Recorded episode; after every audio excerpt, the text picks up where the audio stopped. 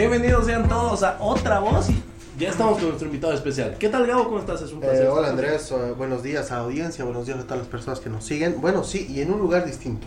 Sí, en no un en lugar lugar común donde nos ven todas las personas ahí por las redes sociales, por el Facebook, por el YouTube.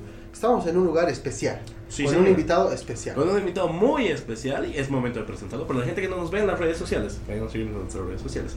Estamos con Harold. Lore, es un placer estar contigo, Harold. Bueno, el gusto es mío, chicos. Un gusto, querido Gabo, querido Andrés. La verdad, yo complacido, agradecido porque me hayan tomado en cuenta para esta entrevista. Y bueno, chicos, estoy, eh, estoy disponible para todo lo que ustedes gusten. Exactamente, bueno, después de mucho tiempo y muchas Hemos gestiones, buscado ahí. lo tenemos a Harold acá presente en nuestro programa. Y bueno, para empezar también agradecerte porque a pesar de que está un poco delicado de salud, está presente y ha cumplido con nosotros la entrevista. Pero mira, Harold, nosotros tenemos la primera pregunta para todos nuestros invitados y es bien sencilla. O a veces es, es complicada para Eh, Es responder. medio existencial. Exactamente. Ah, ¿Quién bueno. es Harold Lora? Bueno, Harold Lora es una persona relativamente joven que trabaja por, por el sueño que ha tenido por más de 15 años. Y bueno, ¿no? también es un es padre, es, es un hijo y, y es una persona que está apostando en este momento con todo, 24/7, por los sueños y por las Loritas Edificios, ¿no? que es la empresa que, a la cual yo estoy al mando. ¿no? Queremos saber un poco más acerca de, de Harold y queremos conocer desde que eras más pequeño. Exactamente, desde, desde cómo empiezas en el cole, por ejemplo. ¿Cómo era Harold en la etapa del colegio? Mira, en la etapa del colegio no te puedo decir que era el mejor alumno, tampoco el peor. Era bueno, pero más allá de eso, eh, eh, Harold Lora, o sea, como todos, o sea, ha sido siempre travieso, eh, el tema, a veces hasta tímido, pero siempre conllevando todo lo que es el tema de, de, de, bueno, de tener buenos amigos, de compartir. Y la época del colegio es lo más lindo que todos tenemos, ¿no? Exactamente. Mucho Pero, pero dice que, eh, bueno, ha sido una etapa normal, pero ¿cómo era? ¿Era travieso? ¿Le gustaba la fiesta? ¿Le gustaba jugar fútbol? A Gabo le gustaba mucho la fiesta. por Por ejemplo, desde chiquito a mí me gustaba. No sé, tal vez eras más, más tranquilo, más callado. ¿Cómo era la, la- el día a día en el colegio? Bueno, mi mamá dice que yo, cuando estaba, por ejemplo, en básico, que antes se denominaba básico, yo era súper tranquilo. Cuando yo he pasado al tema intermedio o medio, ya ahí me comenzó un poquitito más a abrir con mis compañeros, con la gente. Y bueno, sí, pues como a todos, ¿no? Yo vengo del Colegio Instituto Americano y ustedes saben que tenemos desde los Square Dance, los Yales, el colegio y demás, o sea, ahí siempre había temas de compartir eh, entre compañeros, con, con los papás, con los alumnos, entonces, sí, ¿no? Yo creo que sí, he sido un poco travieso, un poco fiestero en el colegio, pero a la vez, o sea, yo creo que igual muy buen amigo, ¿no? ¿Cuál era la materia favorita de Harold? La materia favorita de Harold puede ser como mucho me gusta el tema de las matemáticas, pero más allá de eso, eh, también el tema de educación, educación física, música. Creo que más que todo eso es lo que a todos nos gusta, ¿no? Sí. Porque no estaba tan complicado, ¿no? Pues, pero sí soy más amante de los números que de la lectura. Sí, ¿Qué no te que ser gustaba? además, ¿no? Literatura no te gustaba. La verdad, eh, por ende, o sea, siempre vas a tener que, eh, que, que conllevar todo, no solamente matemática, física, química, sino literatura, otras ramas afines y demás, pero eh, historia, ciencias sociales, pero sí, digamos que sí, un poquitito lo que más me ha costado, pues no ha sido el tema de la lectura, pero eh, a lo que siempre, lo que como les decía, lo que más me ha gustado siempre han sido los números, ¿no? Que tiene que ser, obviamente, te decía, porque para mantener una empresa tan grande y tan, Y sí, eh. tan importante. Creo que a nosotros saber. no se nos haría también. Sí, sí, la verdad a mí por lo menos no me gustan los números, creo que es A mí en el cole me fue- gustaba. mi, mi deficiencia más grande Pues es- son los números. A mí en el cole me gustaban y yo tomé la extraña decisión al final del cole de estudiar comunicación social y los olvidé. Totalmente. Si me preguntas, si me dices, haz esta operación, no, hermano, tengo que meter una calculadora. No, nada. No se me da. Pero mira, Harold rescataba que le gustaban los deportes. Harold es futbolero, es, le gusta el básquet, le gusta el boli. ¿Cuál es su deporte Mira, favorito? Para el fútbol siempre he teni- he tenido dos pies izquierdos. O sea, nunca me ha gustado el fútbol. O- Obviamente sí me encanta el- ver el fútbol. Reniego, soy un apasionado de, de los diferentes equipos a los que sigo. Pero sí, siempre más me ha gustado el tema, de, el tema del básquet. Después del colegio, bueno, hasta antes, bueno, hasta cuando estaba en la universidad, siempre me da tiempo para el gimnasio, pero ya con un tema, cuando uno va trabajando, va, va creciendo en su carrera profesional, o sea, ya es más complicado, es más difícil, ¿no? Pero siempre intento por lo menos ir, ir unas dos o tres veces a la semana al gimnasio por un tema de salud, ¿no? ¿Y de qué equipo es Harold? ¿De Pues qué equipo? En Bolivia. En Bolivia, yo soy paseño, ya no me defino por ningún equipo. La verdad yo creo que si me dieran a escoger entre, entre equipos, escogería los tres, los tres paseños, ¿no? Que estamos con Always, eh, eh, The Strongers y, y Bolívar. No me quiero ir a ningún lado porque más bien yo quiero trabajar con esos tres equipos como buen paseño. Que es Sí. importante, hemos visto por ahí. Recién lo hemos visto ahí. Exactamente. Una alianza con los Strongest. Sí, no, la verdad, hemos hecho una alianza estratégica con Always Ready, también lo hemos hecho con The Strongest y ojalá que se pueda con el Club Bolívar, ¿no? La verdad es de que rara es la marca que quiera apostar por varios equipos en el país, creo que una marca apuesta por uno solo, pero o sea, yo quiero que vean integración, ¿no? Porque decir que eres de un equipo, de otro equipo, no tiene que ser un tema de, de soy enemigo del otro, ¿no?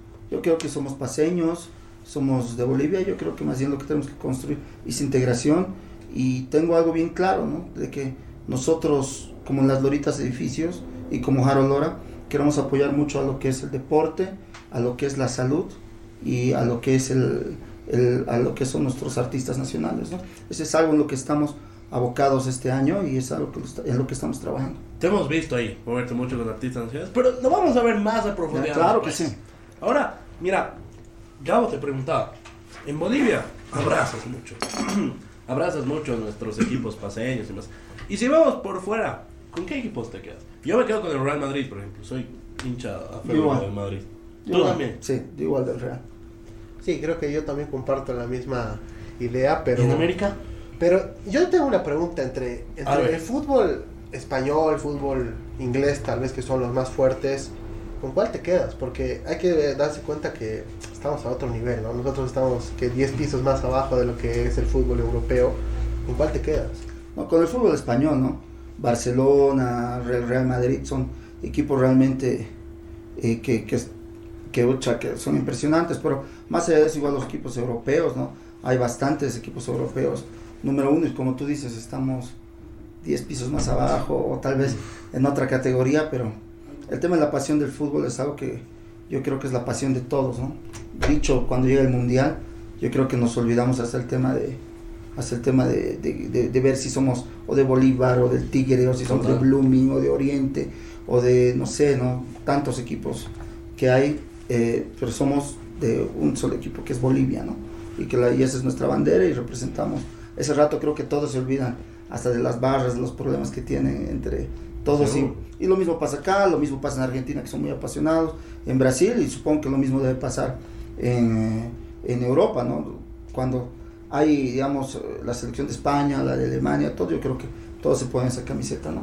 ¿Tú crees que clasificamos al siguiente mundial?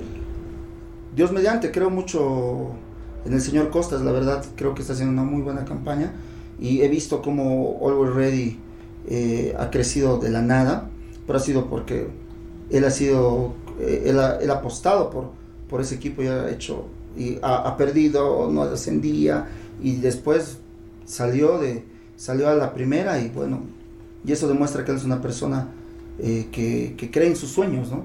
que ahí está luchando por eso yo creo que nos va a sacar a los bolivianos y espero no equivocarme, pero yo, que, yo creo que sí vamos a llegar a, a las próximas Y eliminatorias. si tuvieras la oportunidad como empresario ya de hacer algo para traer el Mundial a Bolivia, ¿lo podrías hacer? ¿Lo quisieras hacer? Claro que sí, ¿no? Yo creo que to- eh, Bolivia es un país en desarrollo. Yo, yo creo que sí, es un costo muy elevado para poder traer un mundi- mundial a Bolivia porque están temas hoteleros, hasta de construcción de, de, de- desde, desde eh, construcción de campos deportivos, eh, varias cosas, pero igual eso trae empleo porque va a traer tema hasta para restaurantes, alimentos, la construcción y bueno, va a dar mucho empleo a, a- a muchas personas. Y hay maneras de justificar, digamos, un, un mundial. Puedes traer también inversionistas que quieran apostar en el tema de, de auspicios, puedes traer desde empresas internacionales que quieran poner sus marcas en Bolivia. O sea, hay muchas maneras de, que yo creo de que se pueden gestionar para que hacer alianzas estratégicas para que pueda no solamente ser un gasto para Bolivia, sino también Bolivia pueda tener un rédito económico y con ese rédito económico, bueno, dar muchos empleos a, a tantos bolivianos que tenemos que tienen la desgracia de no, de no conseguir empleo en estos tiempos, ¿no? Muy importante, ¿no? Porque True. la- muchas, muchas de las personas solo vemos eh, como la pelota rueda, pero realmente lo que No está atrás es, muy grande. el armazón que hay detrás. Pero es momento de un cortecito chiquitito. Enseguida vamos a volver y vamos a retroceder en el tiempo. Vamos a volver a pensar un poco como cuando éramos pequeños. Exactamente. Esto es Otra voz.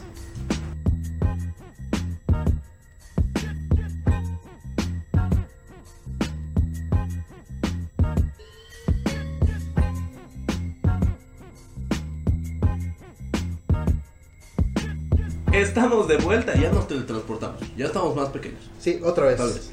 Otra vez y vamos a comenzar con, con los sueños. Sí, Porque señor. cuando eres niño eh, siempre tienes sueños, siempre, siempre tienes metas. ¿Cuál era el sueño más grande de Harold cuando era niño? Eh, el sueño más grande que, que tenía de niño era ser igual de grande que mi papá. O sea, dar el ejemplo en casa, luchar por la familia, luchar por ser... mi papá tiene algo muy importante que es el tema de ser leal. Y él me ha enseñado que con los amigos, con la familia, siempre hay que ser leal. Entonces siempre quería hacer eso. En el ámbito que me tocara en ese momento, o sea, creo que hasta de niño piensas en ser astronauta, pero ahora como empresario, y siempre me reflejo en eso, ¿no? Que de niño quería ser eh, como mi papá, o sea, un líder, una persona que, que no, que, que, o sea, que se haga connotar, que, que se haga, no famoso, sino el tema que en su área lo sepan valorar y creo que voy por, por ese camino, ¿no? Y mira, yo cuando era muy pequeño tenía muchos sueños como tú. También me hubiera gustado ser como mi abuela, porque mi abuelo era, mi papá era mi figura paterna. Y yo lo amo mucho, le mando un, un besote al cielo. Pero tenía muchos miedos también. Y muchos de ellos los tenía que afrontar como se podía. ¿Cuál era tu miedo más grande cuando eras niño? Mi miedo más grande cuando era niño, creo que hasta ahora los insectos, digamos, ¿no? Como somos de, de- de esta parte del- del país, Yo les hablo. Yo, hermano, eso es lo que más me ha costado el momento de ir a invertir al oriente del país. Dios mío, que le tengo miedo a los sapos, le tengo miedo a, a las lagartijas, que allá chupacotos se les denomina. ¿no? O sea, creo que ese, y ese es un miedo que, que, o sea, que, que, que lo tengo desde niño, ¿no? O sea, Todavía lo tienes. todo, todo, todo el re lo tengo. El otro día me encontré con un chulupi, casi cambiamos los bomberos, pero son cosas que pasan, ¿no? Pero me tengo que adaptar como todos, ¿no? O sea, porque estamos trabajando igual en el oriente del país y la verdad hay muchas cosas buenas que, que, que se dan allá y pues hay que adaptarse, ¿no? Y muchas de las personas del occidente igual están apostando por, por, por el oriente del país, ¿no? Acá no hay casi bichos. Sí, Hormiguitas, por lo menos acá hay- hormiguillas. aquí estás tranquilo, no tienes más que arañas tal vez ahí por, por tu Y casa, pero, chiquititas. pero es, un, es un miedo que la mayoría de, de la gente tiene acá, ¿no? Sí, ¿verdad? Porque bueno, no estamos tan acostumbrados. Es igual que el miedo que tienen ellos al frío acá, ¿no? Por ejemplo, no les gusta porque necesitan ponerse crema, se les paspan hasta los coditos Sí, sí. y demás. ¿no? O sea, Sí, sí. o sea, son cosas, les da miedo la altura, pero son cosas, ellos tienen miedo a algunas cosas, nosotros a otras, pero yo, no creo que eso sí, el tema de los insectos es algo que también mata, pero ahí vamos luchando contra eso. Y respecto a justamente esto de los sueños, ¿tú crees que estás donde, donde querías estar cuando eras niño?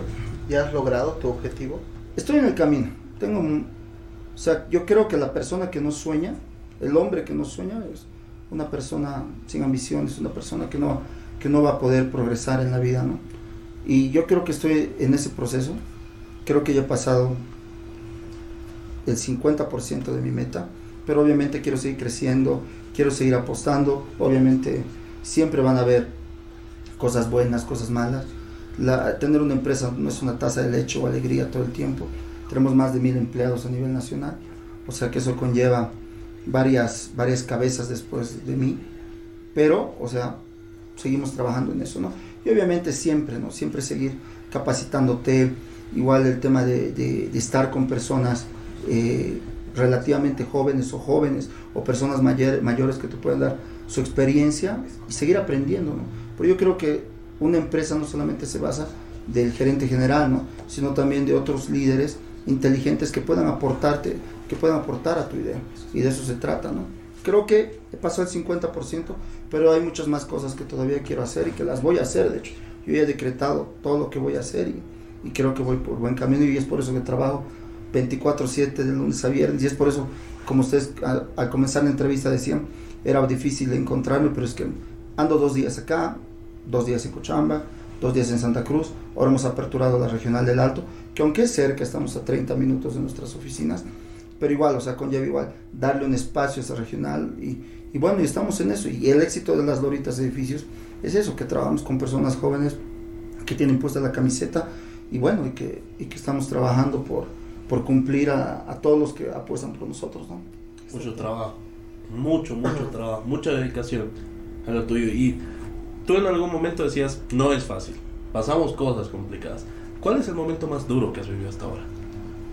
el momento más duro que he vivido, bueno, tengo dos momentos duros, complicados que, que, que, he pasado en mi vida. Uno, bueno, agradezco a Dios que me ha hecho padre a mis 17 años, y a mi hija casi es de mi edad, mi hija tiene 19, está en la universidad, pero cuando ha nacido obviamente tenía 17 años, acaba de salir, o sea, me ha entregado mi título de bachiller acompañado del certificado de nacimiento de mi hija, ¿no?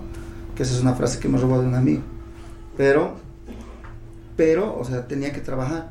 Y la familia obviamente tiene también sus ocupaciones, sus responsabilidades y todo, pero eh, he tenido que ser desde guardia de seguridad, mucho tiempo he sido taxista, he tenido que congelar mis estudios porque no podía, pero también, o sea, he, tenido que batallarla para que no le falte el pan de cada día a mi hija. Eso ha sido uno de los momentos más complicados, porque no podía fallarle al más, al más grande amor de mi vida.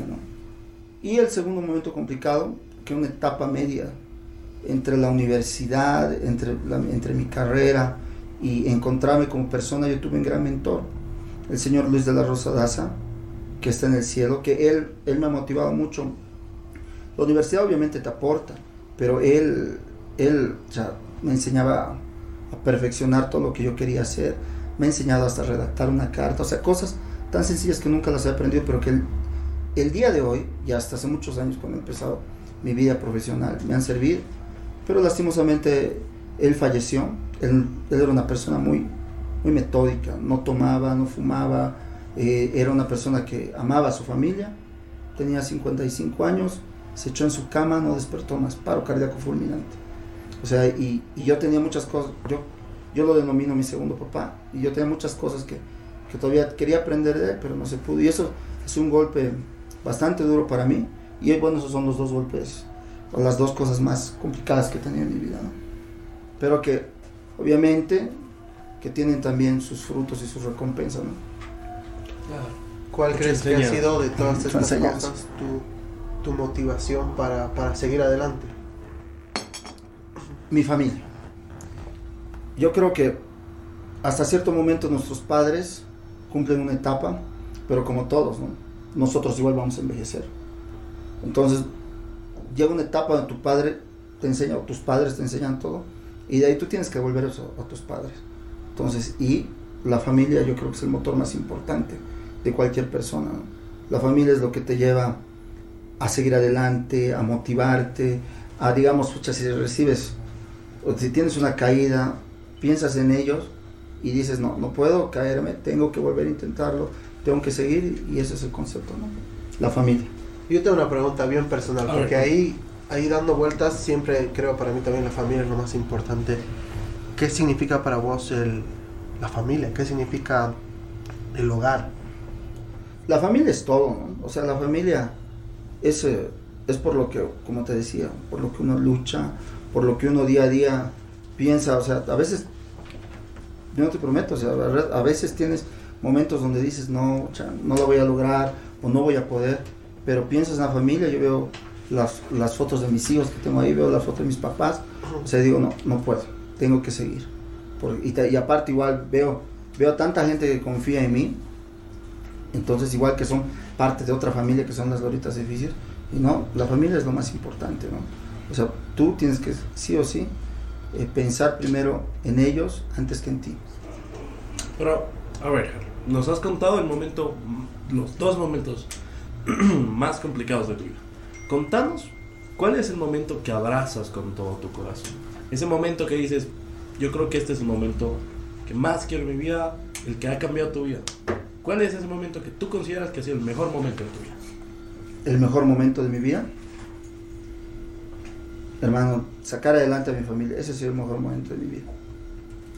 Sacar, yo soy el tercer hermano, pero somos siete en total. De los siete somos seis varones, una mujer. Mi hermana siempre ha sido muy metódica y demás. Ella no necesitó ayuda de nadie para salir adelante. Pero mis otros seis hermanos, sí. Y a los seis los he sacado adelante. O sea, ese, eso, y, y eso creo que ha sido el trabajo que mi papá ha hecho por muchos años, conmigo, con mis hermanos, y, y de apoyarnos y, y de, y de crecer. Y eso ha sido, digamos, lo mejor que podía hacer. Sacar a mi familia adelante porque eso, al ver a tus hijos que estén bien, al ver, eh, al ver a, a, tus nietos que estén bien, eso fortalece a las personas que tenemos ya mayorcitas, que son la tercera edad, que son tus padres y demás. Ellos los motivan a seguir viviendo, a seguir, a seguir, digamos, acá. Hay muchas cosas, por ejemplo, el COVID que ha pasado, mucha gente se ha ido por depresión, pues, después, pues, después de la primera ola, otros no han logrado pasar la primera ola, pero lo más importante es de, es de, que las personas que seguimos acá hemos tenido ese mismo concepto, ¿no? Seguir eh, luchando por la familia, por las diferentes motivaciones que uno puede tener. Hay que recordar, eh, para la gente que nos está viendo por redes sociales y nos escucha por la radio, que estábamos en su oficina de Harold y realmente Harold quiere mucho a su familia, vemos aquí las fotos de su familia, vemos que realmente aprecia y también sí. vemos que su empresa es como una familia. Entonces eso es muy importante, creo que es uno de los eh, pequeños consejos que rescatamos de, de, de, este gran empresario. Y ya para irnos a, a, la, a la, pausita, para que dejes ahí dejando, picando un poquito la, la, pregunta, para que a la vuelta nos respondas. De todo lo que has pasado, que, ¿cómo o con qué ejemplo le darías a los jóvenes para, para que puedan emprender, para que puedan seguir en este momento que tal vez estamos con pues, tal vez una crisis en Bolivia, que tenemos muchas cosas que, que están en contra de nosotros? ¿Qué eh, consejo les darías? Que la vaya pensando. Exactamente. Claro que, sí. que la vaya pensando en el cortecito. Y enseguida vamos a volver con más de otra voz. Esto es Otra, otra voz.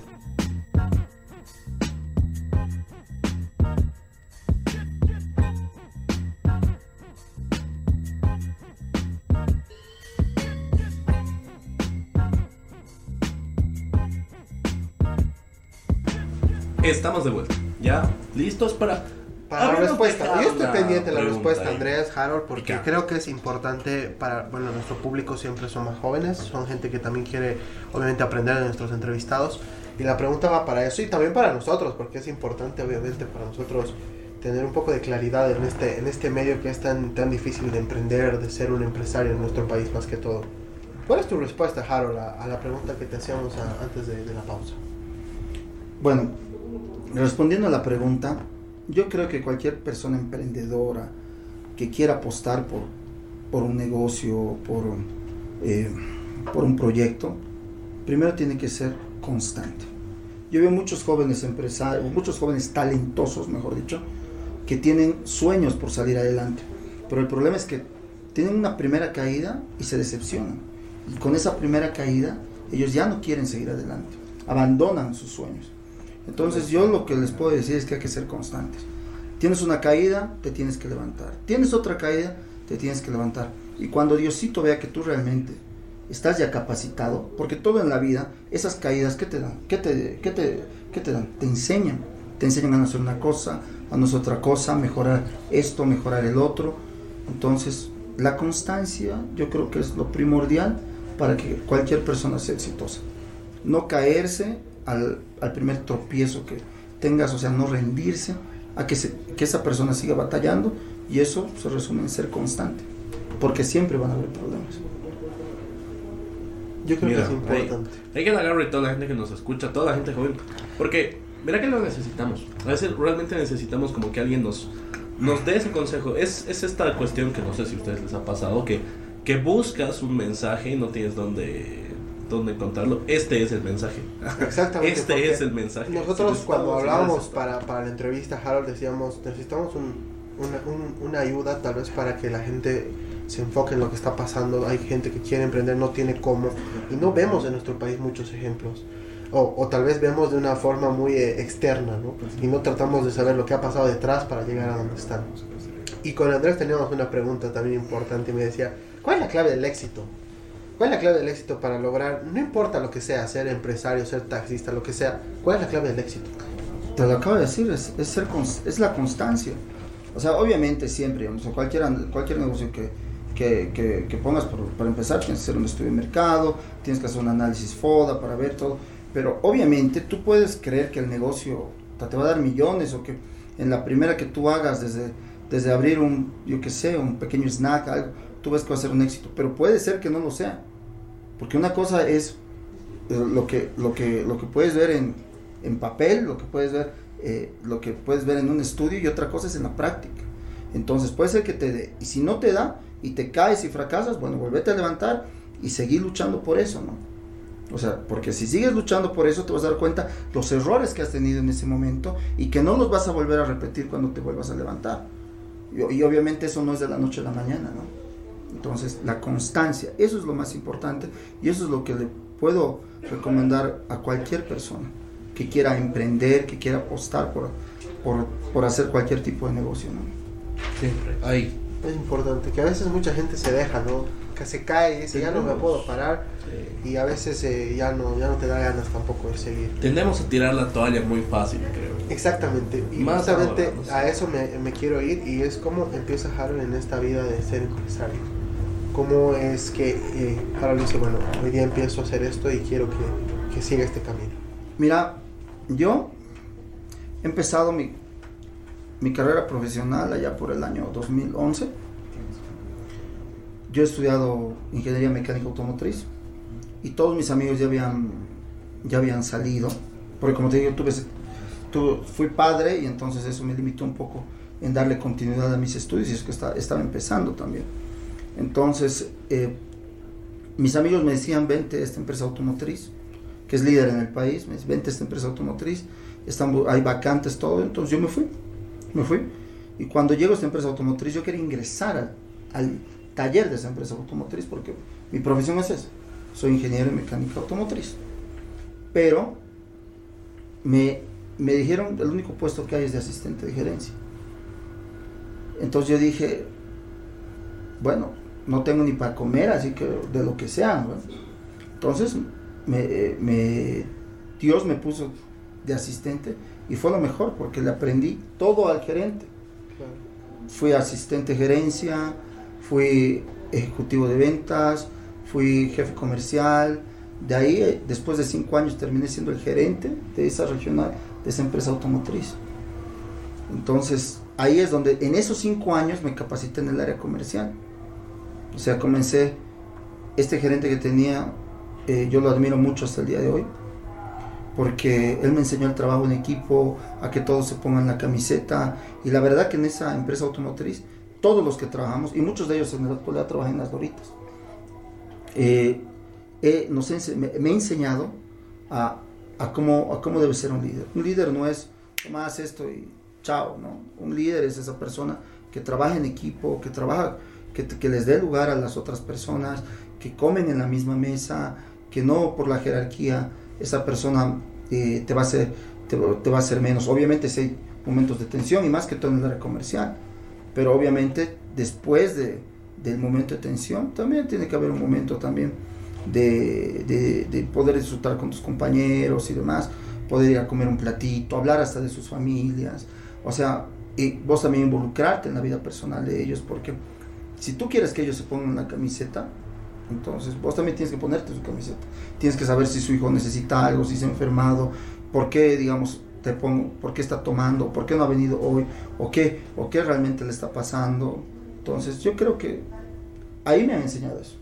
Y al estar en esta empresa automotriz, me convoca un cliente de esa empresa automotriz y me dice, yo tengo una empresa de, de, productos masivos, me gustaría que trabajes conmigo, siendo el gerente comercial de, de esta empresa de productos masivos donde vendía productos enlatados, pañales, juegos pirotécnicos y demás. Y me fui a trabajar con él. Ahí estuve con él cuatro años trabajando. Y en el último año él me dice, me acabo de comprar un terreno en una zona comercial de La Paz, en Los Justos, en un punto, una ubicación eh, privilegiada. Entonces yo agarro y- y me dice, perdón, me dice él, créame un equipo comercial para que me pueda vender los espacios que, que yo voy a diseñar con, con mis arquitectos y todo. Es cuando yo veo que 60 metros cuadrados se venden más de, de 200 mil dólares y digo, ah, no, aquí es. Esto es a lo que yo me tengo que dedicar. Yo sé cuánto está costando y sé cuánto está ganando. Entonces digo, no, aquí es donde yo tengo, aquí es donde yo, me, yo voy a hacer mi propia empresa.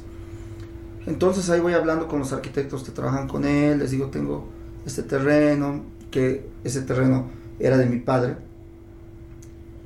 y les digo, quiero, quiero comenzar. Entonces yo le planteo el proyecto a mi padre, y me dice, ¿y de dónde vas a sacar plata? Me dice. Yo tenía ahí unos pequeños ahorros, no pasaban los 11 mil dólares. Y yo le digo, haciendo lo que mejor sé hacer, vender. Voy a vender. O sea, si he podido vender para esta otra persona, ¿por qué no voy a poder vender para algo que es mío? Y me salí de esa empresa. Y me dijo mi jefe, no, no te voy a dejar renunciar. Entonces aproveché que hice un viaje a la China y le dejé mi carta de renuncia. No le pedí ni mis, ni mi finiquito, ni nada de lo que me correspondía. Porque yo aprendí mucho con él. Igual, de la misma manera que aprendí con mi gerente. Siempre automotriz, que lancé el nombre. Igual, eh, aprendí mucho, mucho de esta otra persona. Entonces, decido lanzar las Doritas Edificios y tenía amigos externos de relaciones públicas, de marketing, que igual me ayudaban en esta empresa de, alimentos.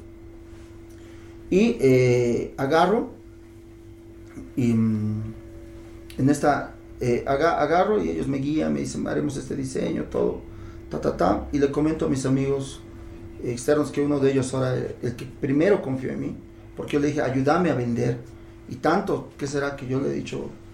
eh, ayúdame a vender, tú tienes tu programa de televisión, tu empresa de marketing, veremos la manera de que las, las loritas edificios, la gente conozca y pueda confiar.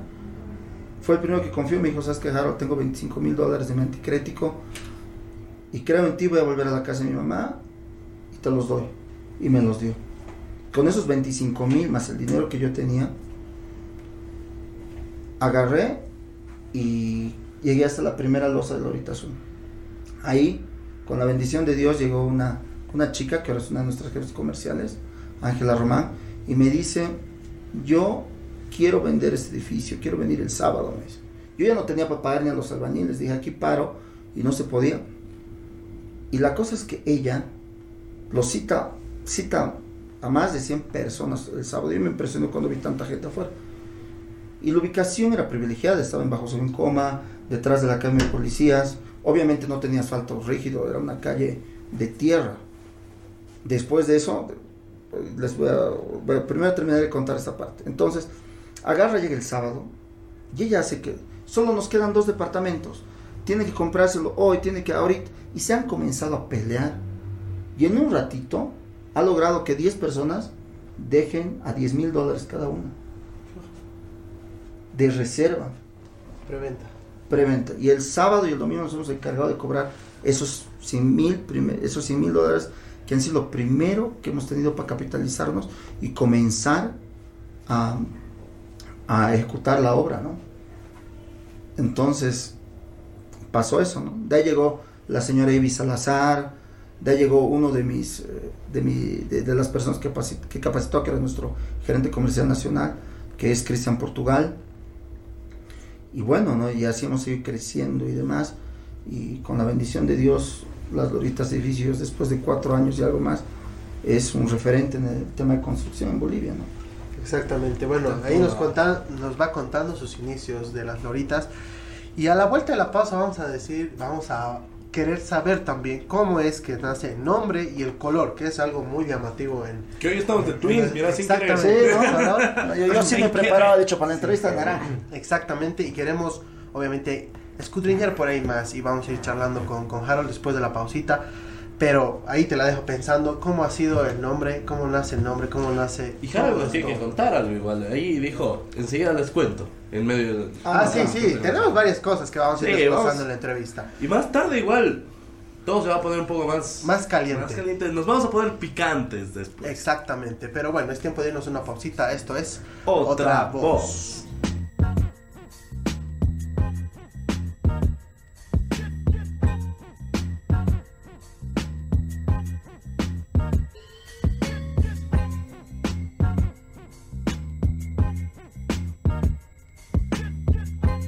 Y estamos de vuelta.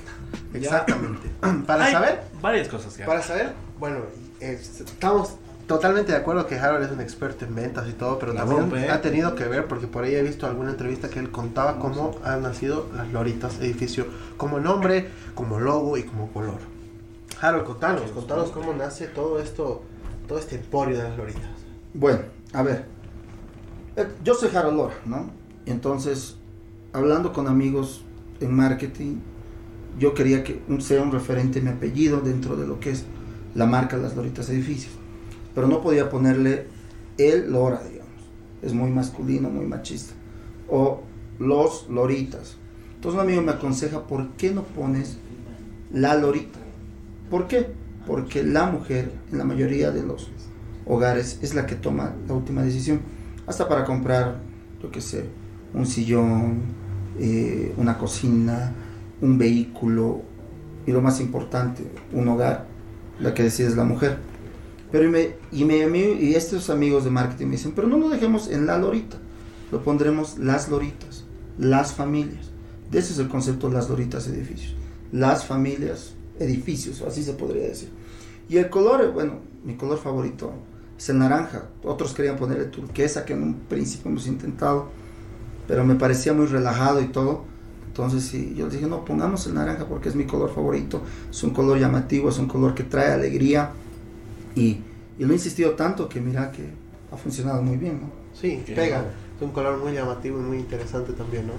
Me encanta cómo estamos hoy de Twins. Sí, sí, hoy, venía- hoy ha venido acorde a la, a la ocasión, me faltaba a Sí, mí, mira, yo, yo sí. Era, que, Ahí. era que les diga. Era que- era que- era que todos nos uniformados.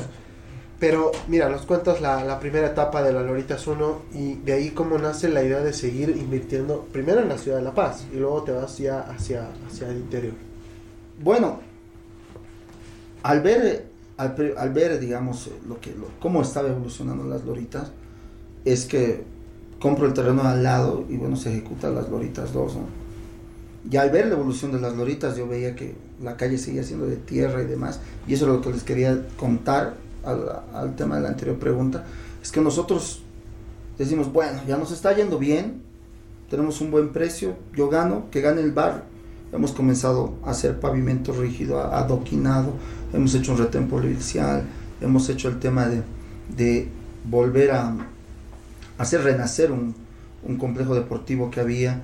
Entonces, hemos aportado también, o sea, porque yo decía, eh, pedía a la alcaldía, decía, tenemos un edificio, un edificio bello, aquí acabado, pero asfaltaremos. Mandé mi propuesta, nunca hubo una respuesta, y la verdad, a veces, si no lo hacen las autoridades, entonces tiene que hacerlo el vecino, ¿no?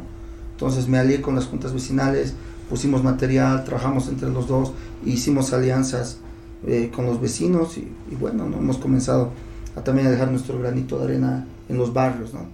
Y ese, pues, mira, y te doy un ejemplo, donde yo, donde es las Loritas 1 y 2, y el 3, que también está en esa misma cuadra, yo he comprado esos terrenos en, en 90 mil y 100 mil dólares. Ahora por un tema de plusvalía, no encuentras en medio millón de dólares, menos de medio millón de dólares, no encuentras un terreno de 500 o 600 metros cuadrados. O sea, hemos hecho crecer. Y arriba de eso tenemos vecinos agradecidos de, de otra zona que se llama Reyes Carvajal, porque antes todo el mundo quería vender sus terrenos ahí, pues desde el adoquinado y todo lo que hemos hecho es una zona de expansión que tiene una excelente vista de la zona sur, ¿no? Claro, y ahora eso también ha aumentado a que la gente se anime a, a invertir por esas zonas, ¿no? Claro que sí. Pero, ahorita, ¿cuántos son los eh, proyectos totales de las Loritas contando La Paz, Santa Cruz y Cochabamba? Estamos alrededor de 24 proyectos, 8 entregados. Este 27 de mayo, en el Día de la Madre, se entrega el primer proyecto de Cochabamba, Loritas, Cocha, Lori- Loritas Cochabamba 1. Eh, se entrega a la siguiente semana, que no más o menos es la fecha, pero creo que es por el 4 de junio, si no me equivoco. Se entrega Loritas Santa Cruz 1. Acá tenemos una marca joven que es parte de las Loritas Edificios, que es una que le hemos creado, que es Jude's Buildings, no sé si han escuchado esa marca, que ese edificio es netamente garzoniers. Es un edificio que te ofrece desde lavandería, eh, la limpieza del, del departamento y todo. Es netamente para, para, para jóvenes o, o, o divorciados que quieren rehacer su vida, o porque tenemos un área social impresionante en esos youth buildings, que es mucho más grande que el de las Doritas, es igual, entregamos en el, en el mes de, entre julio y agosto, entre el final de julio o hasta el 15 de agosto, y bueno, y aquí en La Paz tenemos tres obras más por entregar hasta fin de año, ¿no? O sea, es decir, de los 24 proyectos que tenemos a nivel nacional, estaríamos con una entrega aproximada de 5 proyectos más este año. O sea que estaríamos en 13 proyectos y 11 proyectos que todavía serían para el 2024 y los que vendrán, ¿no? Porque nosotros en este momento queremos expandirnos en la, en la ciudad del Alto, que es una ciudad joven, pero que realmente está en crecimiento total y la gente es muy trabajadora. Queremos crecer también en la ciudad de Cochabamba y obviamente en la ciudad de Santa Cruz. Y, y bueno, y terminar los proyectos que tenemos en la ciudad de La Paz. ¿Cuál es el proyecto más grande que tienes? Tengo tres proyectos grandes. El primero es del, del que les mencionaba antes de la entrevista, que es eh, las Torres Lorita Santa Cruz, que es un proyecto ecosostenible que tiene una losa de 4.500 metros cuadrados. Son tres torres. En total el edificio tiene 27 niveles. Tres niveles de parqueos y de ahí se divide en tres torres cada una con 25 niveles. Tiene en la tercera losa un área social de 4.500 metros cuadrados y obviamente está ubicada en una de las zonas de mayor crecimiento en Santa Cruz, que es la zona norte, en el séptimo anillo, a una cuadra de lo que es el campus universitario Univalle y a un anillo de lo que son las otras universidades, UCEBOL y otras que están por el sector. Entonces, en el tema plusvalía y de inversión es un, es un lugar muy atractivo para que la gente pueda comprar, pueda crear hasta una ciudadela, para que pueda invertir o el inversionista pueda apostar por este proyecto. ¿no? En la ciudad de Cochabamba es un proyecto secreto que lo tengo ahora, pero que lo vamos a lanzar, es un proyecto de 30 niveles, que va a estar ubicado frente al, al nuevo mall y al mall más grande que va a tener en este momento Bolivia, que es algo de Golden, no me equivoco, por ahí va el nombre, que está ubicado en la zona norte igual de Cochabamba, y nosotros estamos al frente. O sea que aparte de, de tener el mall, vas a tener las Doritas Edificio al frente, y estamos viendo igual un, un proyecto, en este caso ya no ecosostenible, sino como los han denominado las autoridades municipales de la ciudad de Cochabamba, ellos quieren proyectos exóticos, proyectos que, que demuestren la diferencia en construcciones. Y estos proyectos exóticos, supongo, no, no supongo, estoy seguro, que los lleva a crear la diferencia para visitar Cochabamba. ¿no? Y en eso estamos apostando, se va a lanzar este mes de junio. Estamos viendo un, peor, un, un par de detalles ahí. Y bueno, la, donde estamos ahora, ¿no? que es, yo creo es el referente de las Doritas Edificios, que este proyecto se acaba el próximo año, nos ha costado mucho, porque es un proyecto complejo, que es la Torre Loritas, La Paz. Es un proyecto traído de la ciencia ficción a la vida real.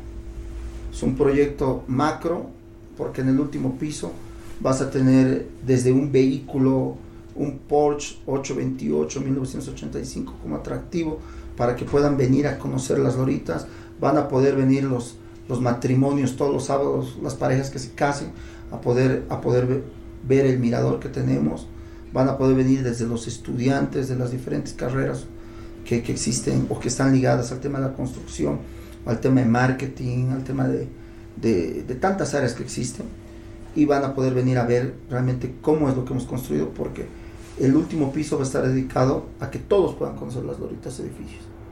Y tenemos acá, en este edificio donde estamos, desde, desde departamentos de un dormitorio, miren, justo estamos viendo ya lo que es la Torre Loritas. Entonces, eh, tenemos un área social de casi mil metros cuadrados, donde vas a poder tener áreas de coworking, vas a poder tener sauna a vapor, sauna seco, tu piscina, 10 churrasqueros, un, una sala de karaoke. Esa es la primera, y esa, esa es la primera área de copropietarios que es exclusivamente para los departamentos de un dormitorio. Y de ahí viene la segunda área de copropietarios, que, que, que, es, que es para los departamentos de dos y de cuatro dormitorios.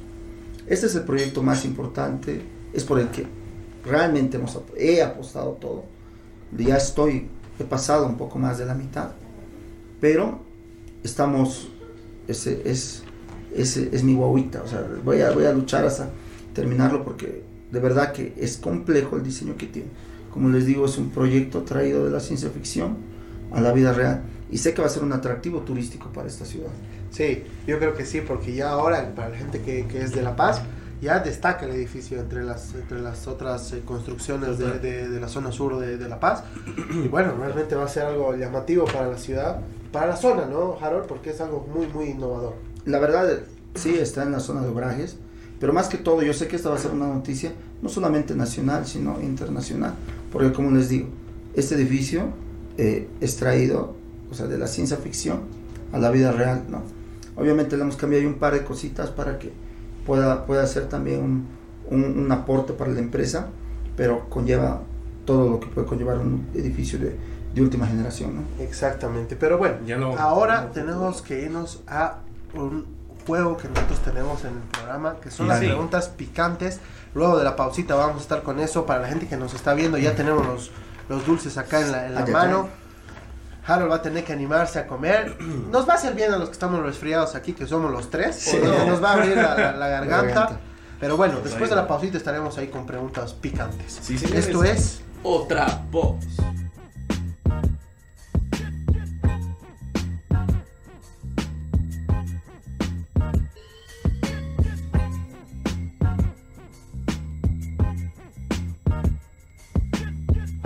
Volvemos y estamos después de una pausita corta con, con Harold Lora conversando sobre su vida, conversando sobre las aspiraciones, los sueños y también dándonos unos consejos ahí a los jóvenes que queremos emprender. Pero es tiempo de irnos a- al sector más picante del programa jugar, hay y hay que jugar para distendernos. Sí. Ya hemos hablado muy, muy serio, hemos hablado de su niñez, de los momentos difíciles, pero ahora hay que saber un poco más de Harold del lado tal vez divertido, ¿no? Del lado eh, que no conocemos mucho de las redes sociales, porque además hay que tener en cuenta que Harold es muy de redes sociales. ¿Te gustan las redes sociales? Me gustan, pues claro, creo que ahora, más, más allá de, de la televisión y otros, eh, y bueno, la radio y todo, yo creo que están las redes sociales, yo creo que es un complemento a todo lo que conlleva hoy día, ¿no? ¿Te consideras un, un influencer? No, Yo creo que no, ¿no? Yo creo que ahí ando mostrando un par de cositas, no tengo tantos seguidores como tienen muchos de mis amigos, ¿no? Sí, porque hay que tener en cuenta que Harold es amigo de, de- de influencers que están acá en La Paz, en. Bolivia, muy, muy, muy grandes. Pero yo creo que sí, yo creo que Harold sí ya aspira a ser un, un gran influencer, por lo menos de la ciudad. Y, y justamente de, de- de eso hay que hablar, ¿no? De las redes sociales. ¿Con qué te quedas? ¿TikTok, Instagram, Facebook? ¿Qué es lo que más consumes? Instagram. Instagram. Instagram, pero el TikTok me parece igual un tema muy atractivo, ¿no? Para, para ver, y es más, mi equipo me aconseja que, que trabajemos mucho en el tema de TikTok, ¿no? Sí, que esto Es donde se más- ve, ¿no? sí. Y es muy viral. Tiene una herramienta bien extraña que hace que. Mira, a nosotros nos ha pasado que el video más X que pensábamos que no iba a llegar a nada se hacía viral. Es así. Tenía medio millón de visitas. Sí, sí, no. son cosas que solo entiende la, la, la gente que sabe de, de redes sociales. Mientras uno suba ahí contenido, yo creo que está, está feliz, ¿no? Está. Pero ahora vamos a empezar con, Hay que con- con los dulces. picantes. A ver, vamos Hay a, vamos a, vamos a ¿Te gusta el picante? Me gusta. ¿Mucho o no tanto? Mm, ahí vamos en un tema intermedio. Mi- to- casi toda mi familia es de Sucre, pero ellos sí son O sea, muy ají está presente. Está presente, pero yo hasta por ahí nomás. Pero ya, A ver, por ustedes vamos, vamos, vamos, a, vamos a- vamos a, Vamos a darle hacer que por pruebe el primer dulces. dulcecito. Mientras le hacemos la pregunta, ¿no? Y la, la va pensando. Y es Pero algo que, para mí es, es, es bien, bien complicada la pregunta. Ya. No sé si para vos. ¿El dinero compra la felicidad? No, el dinero no compra la felicidad. El, el dinero obviamente sí ayuda, sí, sí bueno, te, te, puede, te puede ayudar en muchas cosas, pero no compra la felicidad. Pero yo me acuerdo de ahí, de- de- igual de otro amigo que le voy a robar su frase, es preferible llorar en tu Mercedes-Benz que llorar en tu bicicleta. Exactamente. O sea, o sea, y lo he, lo he vivido, ¿no? Porque como te he contado un poco de mi, de mi vida, o sea, es, es, es a ratos, no todo es color de rosas, ¿no? Pero obviamente el dinero no es la felicidad, pero sí te ayuda, ¿no? Te ayuda bastante. Pero obviamente hay muchas cosas más importantes, ¿no? Cosas que te llenan, por ejemplo, yo creo que sí son felicidad. Son la familia, son tus hijos, eh, tus seres queridos, ¿no? Eso sí llena. Bueno, una pregunta difícil, pero la respuesta es sencilla para Harold. No compra. Gabo ya se comió el. No me he comido, pero. Le- le tengo que meter ya nomás. ya. Sí, le metamos, a ver. Me, me No, que ya, pues a ver. Nada. Sí. No, no. Nada. ¿Qué, ¿Chupado? Más. Más caro, más caro. Ay, ay, ay. No, y no es tan tan fuerte. No, esto es No que. está tan. No. Tal vez al principio. Canela. Canela. Mm, está No canelita. siento picante. Está suavito. Ahorita está. ¿Sí? Bueno, ya pasó la prueba. Está rico. Pero, mira, tenemos más preguntas para Ya vos. es un cachito picante. ah, un poquito ahí. Tardó un poco. No, no está bien. Pero, queremos conocer un poco más acerca de tu corazón. ¿Cómo está el corazón de Harold? El corazón de Harold Lora, ¿qué te puedo decir? Está abocado a lo que son sus padres, está abocado a mis tres hijos. Obviamente, en el tema de pareja es difícil en este momento, ¿no? Porque, como les comentaba, vivo dos días en la ciudad de La Paz, o tres días pueden ser, otros dos días en la ciudad de Cochabamba, otros dos días en la ciudad de Santa Cruz. Entonces, la persona que quiere estar con Harold Lora, obviamente, conlleva que tiene que compartir en los lugares donde yo esté. Y a veces no se puede porque a esta edad casi la mayoría de las personas tienen sus propias responsabilidades, sus cosas. Pero ahí vamos, ¿no? En eso estamos. Y, y Una sí. respuesta. Por ejemplo, Andrés también viaja mucho y tiene una chica en cada ciudad. No, eso no es Por- cierto. Es un ejemplo que no, no seguir. No, No me van no a pegar. seguir. O sea, Eso no es cierto. Soltero pero nunca solo. Exactamente. No, eso no es cierto. Exactamente. No, Ah, ah, cosas eso no no. soltero pero nunca solo. Sí, no, esas cosas no hay que seguir. No, a mí me van a pegar. A ver, si vamos a empezar a hablar de esas cuestiones. No, es que me, me van a pero es la pastilla, es la pastilla. La, Es la pastilla. No, no es cierto. No. Aquí Pero- el bandido es Gabo. No, hay que, Lo dejo caer nomás. Ahí hay una pregunta No que le yo conviene quiero- que hablemos, que yo quiero hacerle a, a Harold. ¿Ferrari o Twingo? Depende de la ocasión. Ah, muy bien. Rolex o Casio. O sea, yo, hermano, soy más del smartwatch. Pero no- Bueno, para la gente que tal vez no, no, sí. no- no entiende mucho las preguntas, van referidas a la Del Apple Watch, mejor dicho. de Shakira, pero bueno, Ajá. más moderno entonces. Más tecnológico. ¿no? Prefiere Vamos a algo más tecnológico. Sí, digamos. Vamos a, vamos a ponerlo así. Pero hablando también un poco de, de todo esto, eh, creo que hay que ir un poco al tema de... Hablabas vos de que las autoridades muchas veces no, no colaboran o, o muchas veces la situación no colabora para emprender. ¿Cuáles son los problemas que presenta nuestro país para, para lograr eh, congeniar un proyecto tan grande como el que tú estás logrando?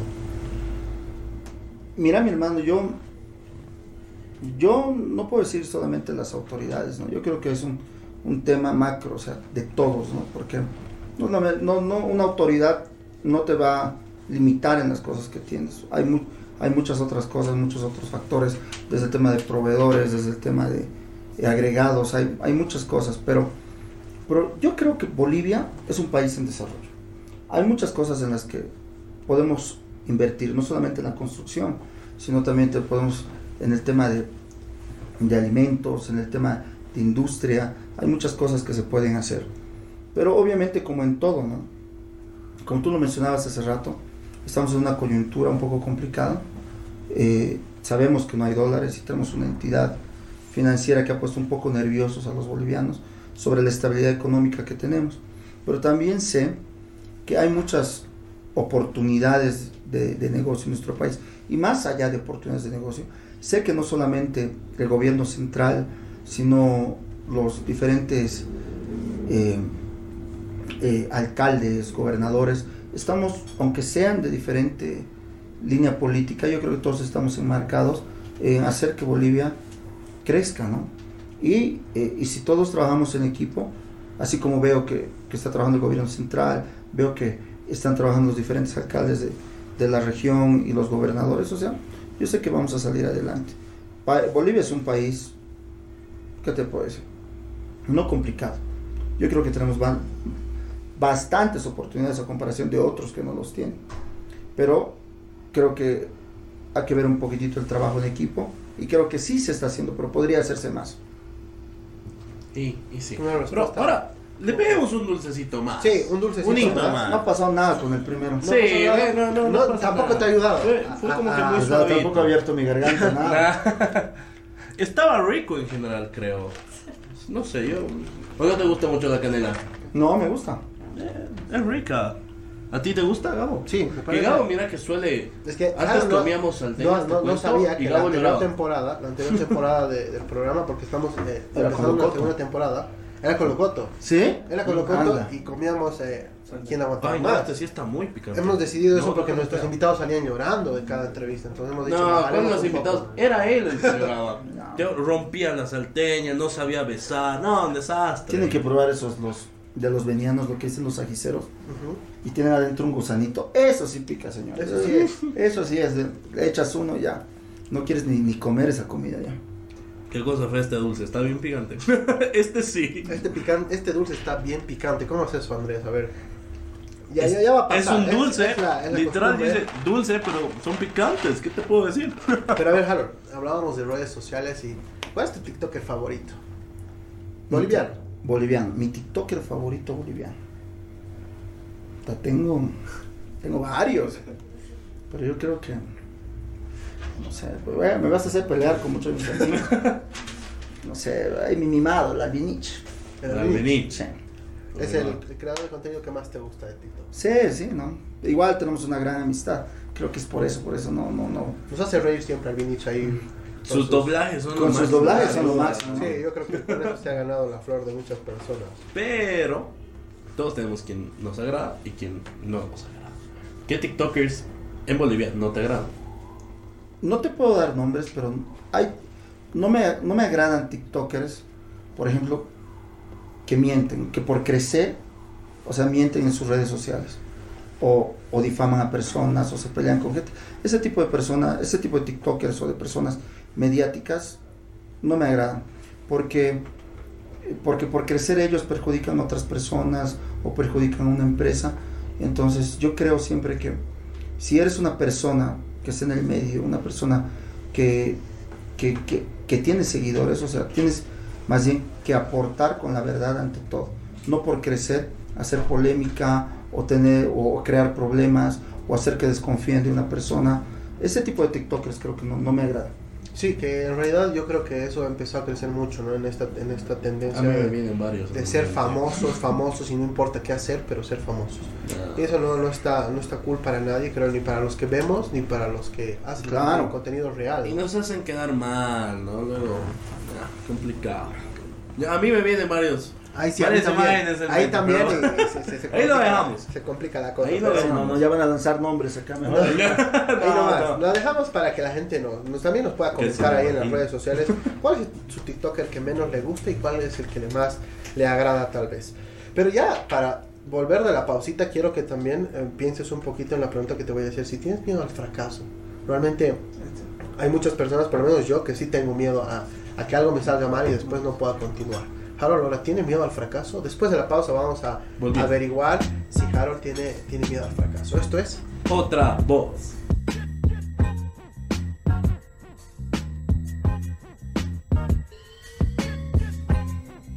Y ya estamos de vuelta para ir cerrando. Ya lo último. Sí, el último segmento. Lo hemos rápido, pasado muy ¿eh? bien. Sí. Harold, ¿la has pasado muy bien con, con la entrevista? ¿Te ha gustado? No, la verdad, me ha parecido una entrevista muy, muy cordial, muy bonita, muy amena. Y más bien yo feliz, chicos, porque me hayan tomado en cuenta. No, más bien, a vos, gracias por estar con nosotros. Así te conocemos más. Si la gente igual que nos escuche, que nos ve en todas nuestras redes sociales, también puede ubicarte más desde otra faceta, más personal, más acerca de tus gustos. Y había una pregunta que te habíamos dejado votando antes de la pausa.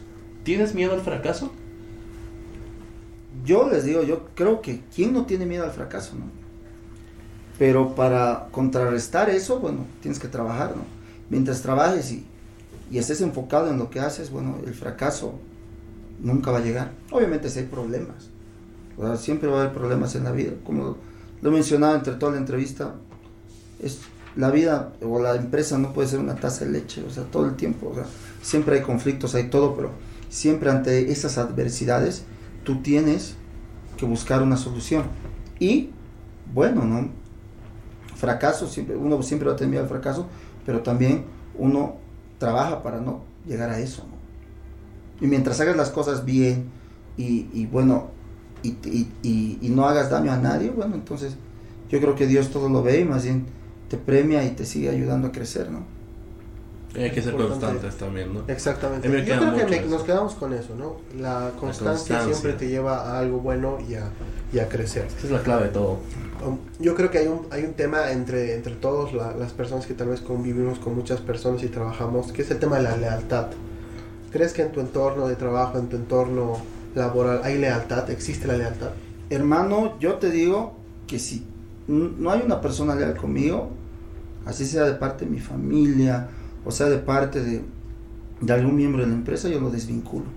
O sea, yo, yo sé que todas las personas que trabajan en este lado, en este momento en las loritas, son leales. Sé, ya, igual ya me he puesto en mi, en mi cabeza, en mi chip, de que de 10 personas siempre una te falla.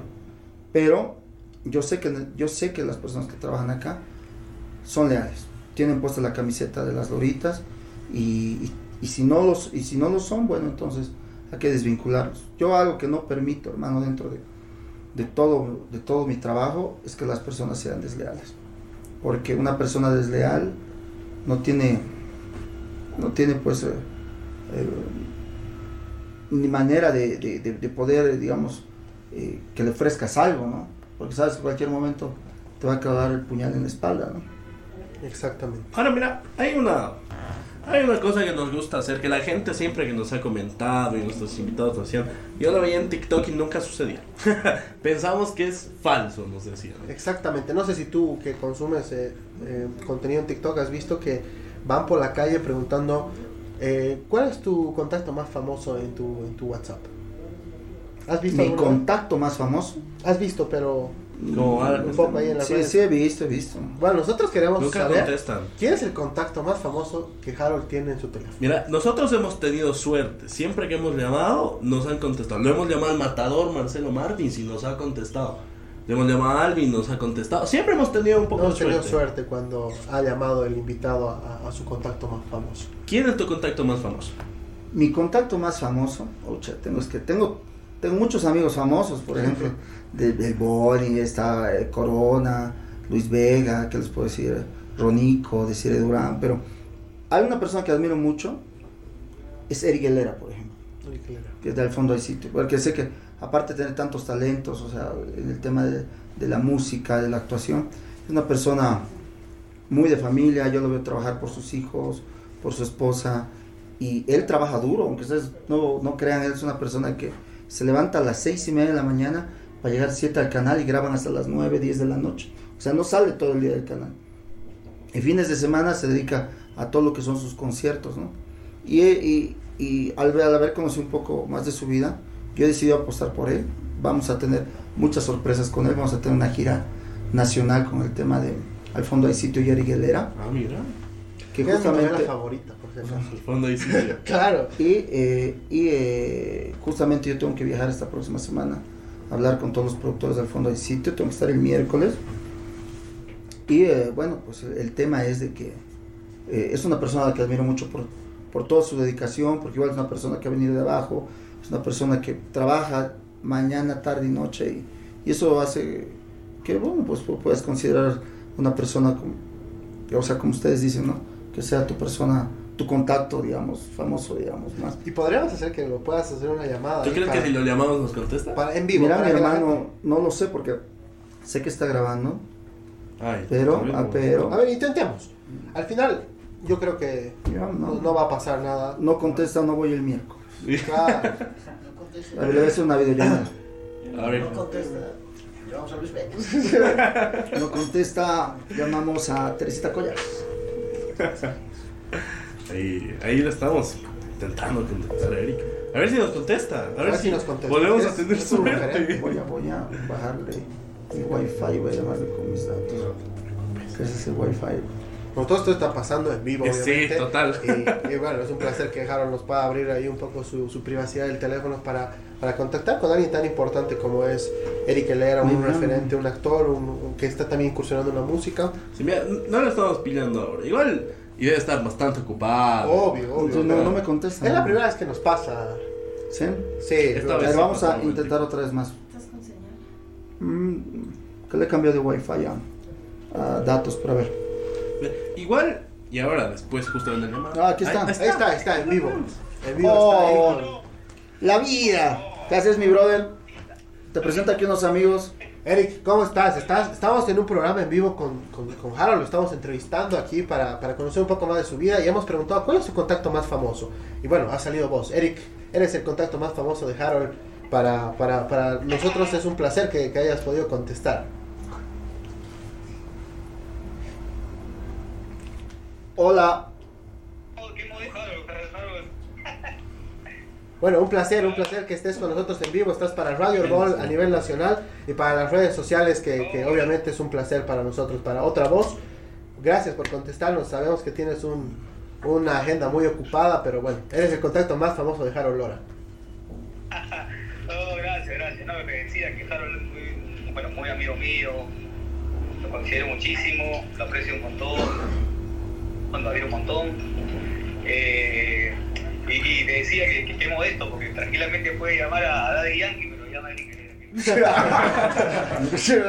bueno, pero ahí está, es, es, eres el contacto más famoso y obviamente muy halagados de que puedas estar ahí un ratito compartiendo con nosotros. A ver, hacemos las gestiones con Harold que cuando pases por nuestro país nos puedas visitar en el programa y obviamente podamos conocer también un poquito más de vos. Claro que sí, posiblemente a fin de mes, bueno, gracias a Dios siempre Bolivia me ha abierto las puertas, aprecio mucho yo este, a Bolivia, a su gente, todo en general, para mí siempre es un honor, un, es maravilloso estar en suelo boliviano y Dios mediante estamos ahora a fin de, del próximo mes y ahí nos encontramos, ojalá, ojalá se pueda. Exactamente, gracias. Y veo que estás por ahí en el, en el lugar donde Sí, se está en el exactamente, set. está en el set de, de al fondo y sitio. Ahí vemos eh, por detrás de la imagen. Muchas gracias por, por sacarte tiempo para nosotros. Sí, yo siempre, bueno, grabando, de lunes a viernes grabamos aquí desde temprano hasta las 5 o 6 de la tarde. Eh, y ahorita justo libre eh, y, y justo, justo puedo conversar, así que tranquilos. Y cuando quieran pueden venir, pero Harold sabe, yo, yo- yo estoy esperando por acá. que- Nos vemos el miércoles. Cuando quieran venir, vengan nomás, que acá, este, a fondo de sitio. Buenísimo, gracias, Ya, gracias. mi brother. Te mando un saludo. Hermano, Estamos hablando. Oh, chao. Gracias, mira, lo está- lo hemos conseguido. Oye, Tercera sí línea que conseguimos, suerte. gracias Harold. por- por No, más bien nos ha contestado. Es que sé que anda en grabación. Como les digo, es una persona que trabaja mucho. Y de verdad graba desde muy temprano y termina demasiado tarde. Y no le da mucho tiempo ni en semana. Y en fin de semana, cuando no tiene conciertos, anda con su familia viajando, disfrutando. Pero la mayoría del tiempo anda súper ocupado nuestro querido amigo Eric Ojel González. No, pues, buenísimo. Gracias, gracias un por- abrazo. por, esa Seguro oportunidad. Bueno, lo hemos logrado, Andrés. La Sí. tercera al hilo. Sí, mira. Lo logramos. ahí- y ahora ahí- con videollamada todavía. Sí. Ya, yo me estaba fallando. Ya he dicho, no voy a ir el miércoles. Se suspende todo. decía Se suspende todo. Por ahí, Ya pero, viaje. pero mira, ya estamos para, para terminar el programa y Para tenemos que entrar a un sector que, que es bien, bien importante para nosotros porque ahí tratamos de conocer un poco más a profundidad tus gustos. Es el sector del ping pong. Un Ya. ping pong rapidito, medio fugaz y... Mira, primero, tenemos dos formas de hacer nuestro ping pong. Te vamos a dar a escoger entre dos cosas. Tú te quedas y respondes con lo primero que te quieras. Y luego te vamos a lanzar un par de nombres y nos tienes que decir lo primero que se te venga a la cabeza. Lo primero. Lo Lo primero. primero. Lo Entre, primero entre lo que tú tienes que elegir entre una de las dos cosas. Whisky o té con té. Whisky en reuniones, te conté en la verbena el 16 de julio. man. No te puedo decir otra cosa. Caminar o manejar. Lo mismo. Caminar cuando tengo que tomar una decisión o cuando tengo que pensar en algo. Y manejar, bueno, soy ingeniero mecánico automotriz, me encantan los fierros. va Para, para distraerme, ¿no? Sí, porque hay que tener en cuenta que Harold es fanático de los vehículos. ¿Cuál es tu auto favorito? Mi auto favorito. mm, Me la has puesto difícil. Mi G63, ese es mi auto favorito. Una belleza. Es una belleza, un maquinón ahí que lo vemos cada vez que pasamos por, por obrajes. ¿Agachaditos o restaurante lujoso? No, ahí no tengo que pensar agachaditos, hermano. Yo soy una persona que le gusta comer en mercados, que, que le gusta la comida sencilla. No soy tanto de, de los restaurantes finoles, pero mm, lo hago porque igual comer en un mercado mucho, mucho te hace recuerdo la comida de mamá, ¿no? La comida de casa, porque te lo hacen ese ratito, comes ahí, disfrutas, ¿no? En cambio en un restaurante, comida gourmet, obviamente es rico, pero mm, prefiero me quedo con los agachaditos. ¿Salteño o tucumano? Mm, salteña. ¿Te gusta más la salteña? Me encanta la salteña. ¿Con locoto o sin locoto? Con locoto y mejor si es la salteña del estadio. Ese es mi favorito. Déjenle. Para curar un buen chaki, un ceviche o un fricasé. Fricacho. Fricacho. Es, es la, es la elección de todos los, de todos los Es invitados. que está rico. Es muy rico. ¿Cuál es tu plato de comida favorito? El revuelto con huevo y arroz, hermano. O sea, carnecita, cebollita, tomatito, papa frita y su arrocito. Ese es Pero se plato. nos olvidó algo importante. Dice que su plato favorito es el, el revuelto, pero ¿sabe cocinar? Harold le gusta cocinar. Claro que me gusta cocinar, ¿no? O sea, antes, mi hermano, cuando yo estaba en el colegio, universidad, era un campeón para la cocina. Pero desde que, bueno, me he vuelto empresario, entro rara vez no a la cocina. tiempo. Hace un poco de tiempito cocinado ahí para unos amigos un arroz chaufa. No me salió tan mal, ¿no? Estaba bien. ¿Qué bueno, dice la gente que ahí. sí, que aquí la gente que está- dice que estaba bueno. Me salió bien. con hace un poco de ayuda, pero me ha salido bien. Bueno. La, la, la intención es la que cuenta, ¿no? ¿Bailar o cantar? Cantar, ¿Te gusta cantar? me encanta. ¿Podrías cantar para nosotros? O sea, no sé, ¿qué- Una capela. No, pero no le hemos preguntado, pues, ¿cuál es su canción favorita? A ver, cantando. ¿Cuál es mi canción favorita? Ucha, hay varias, ¿no? Ahorita cantar no, me, no vas a lograr que cante porque soy afónico por el tema del resfrío. Pero, pero mi canción favorita. mm, hay una canción que me hace mucho recuerdo de mi papá porque veía esa película de niño con él. Es de los Reyes del Mambo, La Bella María. Ese, porque me- yo me acuerdo que 20 veces creo que mi papá me lo ha hecho ver así, los sábados acostado con él y, y es el Mambo Kings, eh, The Beautiful Maria. Esa es bella canción. Bueno, esa es la con De la, que Antonio quedas, Banderas, ¿no? con la que te quedas. Con la que me quedo. Que tal vez es la que te inspira también. Claro, o sea, trae recuerdos, nostalgia, o sea, es una canción que muy familiar para mí, o sea, aunque no tenga nada que ver el contexto de la canción, pero te recuerda ese momento, ¿no? Y ya Bueno, para El cerrar. sector más importante, el sector de lo que piensas de. Vamos a lanzarte nombres y tú me dices lo primero que piensas de Lo estas primero. personas. Lo primero que te viene a la cabeza. Empezamos. Empiezo yo, Luis Vega. Una persona con mucho talento que está despegando y nadie lo va a parar. Samuel Doria Medina. un empresario eh, que tiene un empresario de hotelería, de construcción y que vende un producto a la élite boliviana. Marcelo Claure. Un crack, realmente con él, a él me gustaría conocerlo, la verdad es, es una persona que veo que es muy visionaria, un referente de lo que es un gran empresario en Bolivia y en el mundo, y con él sí me gustaría tomar una taza de café, digamos, para que me dé un par de consejos a mí, ¿no? Perfecto. Bonnie Lobby. Oh, no, mi bro, ese, ese tipo es una persona muy humilde, carismático, eh, aparte de ser cantante, tiene muchos sueños hacia futuro y de verdad eh, siempre te tienes que, siempre tienes que llenarte de gente que tenga cosas, o sea, que, que te puedan aportar, ¿no?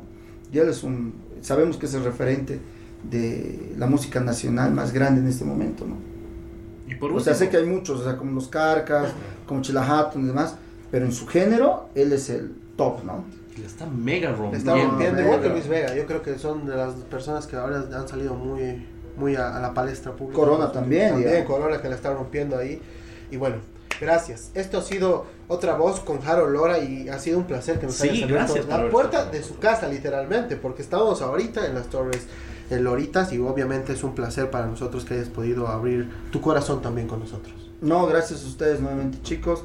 La verdad, ha sido una entrevista muy bonita y espero que le agrade al público en general. Y cuando ustedes gusten, esta es su casa para que conozcan más de las Loritas Edificios. Gracias. Y nos hemos quedado con muchas preguntas. ahí. Sí, yo creo que hay Tiene que, que haber hacer un segundo episodio con Harold porque ¿eh? mira, nos ha Que- quedado el tiempo muy corto, pero entendemos también su, su agenda. Muchas gracias, gracias Andrés por todo, gracias a los chicos, gracias a toda la gente de las Loritas también que nos ha abierto la Gracias, casa. Harold. Gracias Harold otra vez.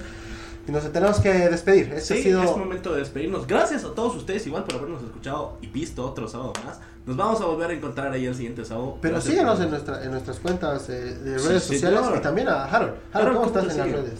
Estoy como Harold Lora Empresario en, en Instagram, en Facebook, TikTok. y síganme para ver eh, lo que se viene con las Loritas, para, ver- para que vean un poco más de mi trabajo y para que conozcan un poco más de mi vida.